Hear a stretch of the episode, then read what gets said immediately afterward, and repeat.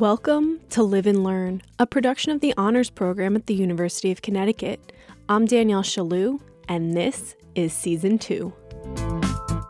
This week, as we welcome students back to campus, we're welcoming them back to another semester and another opportunity to get involved. We're sharing a conversation between Christine Wilson, the Director of Student Activities, and two honors student leaders, Himija and Colby. Here's Christine. Um, Himija, we're going to start with you. You had started to explain about peer allies through honors path um, and what the purpose of the organization is, but I would love to hear some more about um, the organization, how it's organized, and some of the things that the organization does. Absolutely. So, PATH is essentially um, made up of the mentees, which are the honors freshman students, um, the mentors, which are the upperclassmen honors students, um, and the coordinators who kind of run uh, the whole show behind the scenes, I guess. And essentially, what we do is we plan for events to really bring mentees and mentors together and so we ask that mentees and mentors do at a minimum three events per semester. And we host a wide variety of events.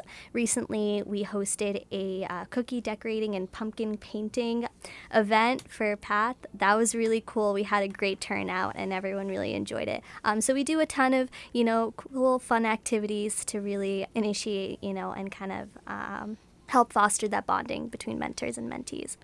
So I'm curious about this coordinator um, position that you mentioned. Now, are these coordinators students? These are students, yeah. It's been great. We have eight coordinators, so we all work together. Um, we have two event coordinators. We have a marketing coordinator, which is me, communications.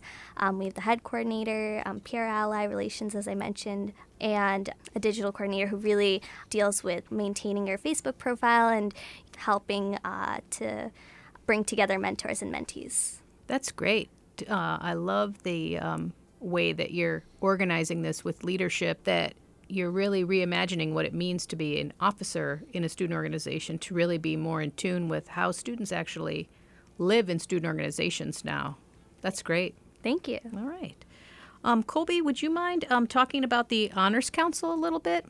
Honors Council is what I consider to be a general home for honors students here on campus. So what we do is we try to aim to make the honors community on campus uh, more enjoyable, more inclusive, and promote a well-rounded student through through honors. So um, we have a couple of different avenues that we do this through. Um, we like to host events, and through those events, we provide leadership opportunities to underclassmen through uh, sort of similar to what Path has through coordinator positions. So this semester we have two positions, one for community service and one for our largest event of the mm-hmm. year, International Night, um, where we're having underclassmen help us out with that. And then we also focus on community service. Like I said, we have a community service coordinator. And then we're also a great connection to honors faculty. Throughout my time here uh, with Honors Council, I've gotten to know many of the uh, honors faculty and staff. Um, and they've been entirely supportive of our initiatives, and we're sort of a a voice for honor students throughout campus. Mm-hmm. There are two things in there that piqued my interest that I'd like you to follow up on. One of them is you talked about a well-rounded honor student. What is your opinion about what well-rounded means? A well-rounded student uh, balances their their coursework alongside with being engaged with their community. And that can be something all the way from you know what we do where we're very focused on um, the honors program and giving a, a positive um, environment for honors students. Or it could be uh, work like playing on an intramural team or something like that getting to know other people just being involved not just going to your classes and then leaving for the day. Um, you're involved in more Mm-hmm. All right. Thank you. You know, in a big campus like this, um, life can become so compartmentalized so quickly, right? You know, you your eating is separate from your working out, is separate from your classes, is separate from your student organizations, and I really like that you're drawing these connections and pulling together, you know, your academic life with your co and extracurricular lives. I think that's important. I'd like you each to talk about the impact of being in your student organizations on your academic work. So, has it had an impact? If so, what has that been?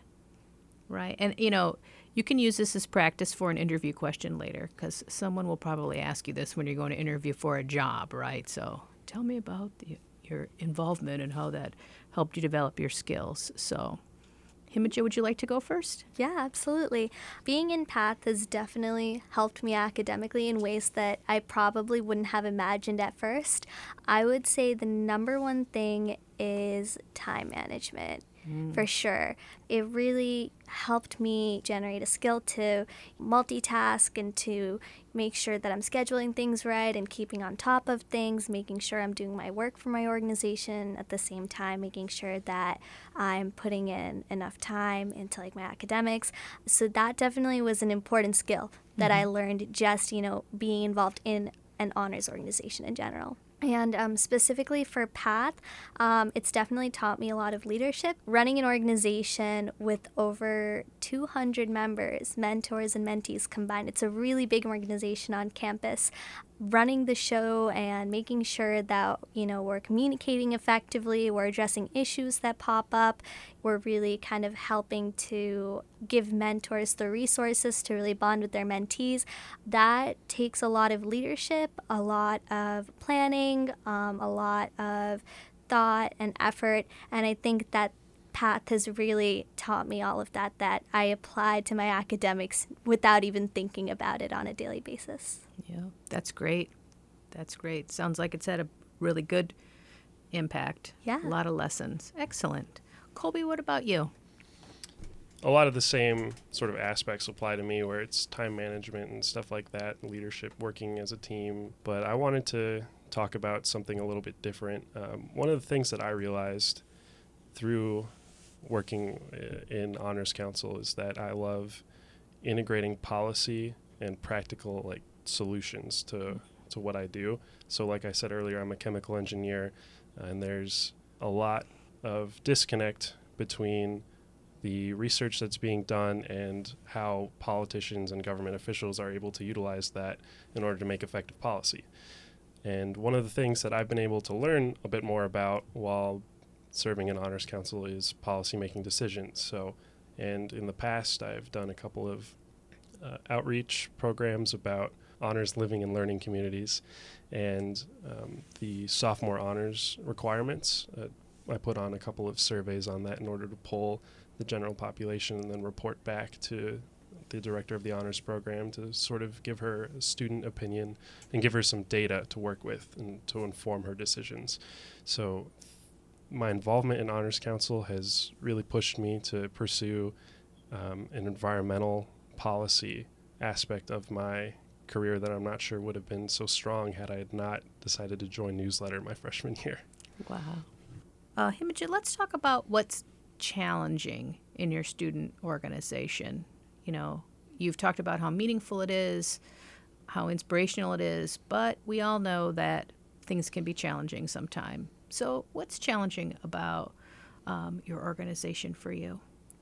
One thing we're trying to work on is effective communication and just making sure that we can document you know, who comes to which event. So, just making sure we're properly recording attendance and um, giving credit to those who come, um, and also making sure to properly congratulate um, you know, mentors and mentees who really put in their time and effort into PATH to make sure that both of them succeed. Mm-hmm.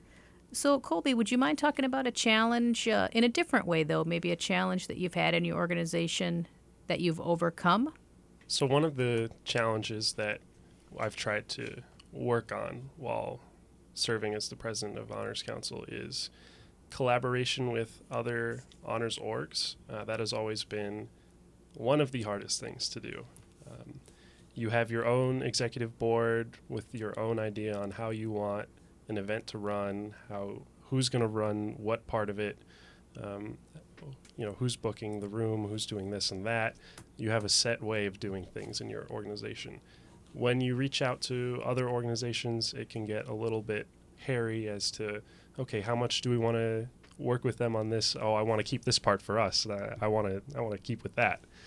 Something that we've worked on a little bit, but still working through is collaboration with others. So, so for example, International Night, which is an evening of cultural performances uh, hosted by Honors Council as well as Honors for Diversity, another student organization here on campus.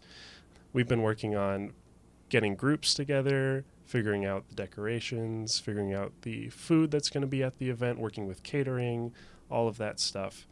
In the past, um, this has just been an Honors Council event, and last year um, we reached out to them to collaborate with uh, International Night, and we didn't do a whole lot, honestly, with them. Uh, we sort of ba- basically did everything the way we had done it in the past, did the status quo International Night from our perspective, and just honestly sort of tacked their name on it on the side. So this year we've tried to be a little bit more proactive in giving them um, opportunities to, to work with us on International Night, and I think it'll be a great success, and you'll see the the added um, perspective from from their part at the event.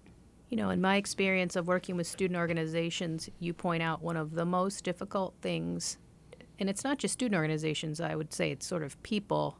Um, it's amazing how fast a group can become its own culture, and then when you go to collaborate, you know, we talk about it as sometimes is difficulty communicating or difficult to work together. But what it really is is melding two cultures. And it is extremely difficult. And, you know, I there are days when I think maybe we have 651 groups because people make their own thing just because it's easier than trying to join a group that already exists. And I think students instinctively know this when they come to talk to us. They say, I know there's an X, but my why is different. It's easy for somebody like me from the outside to say they're splintering, but what we what I know students are trying to do is to do something on their own terms. So we don't prohibit that, but then when they there's only so many resources, so when they do go to work together, like you're talking about, it can be challenging. Thank you for sharing that. And I also appreciate your honesty in saying sort of articulating what happened last year and that you went down a different road this year and you had a different result. That's all for this week. For past episodes and for a chance to win an honors program long sleeve t-shirt, visit honors.uconn.edu slash podcast, where the code word is Martin Luther King.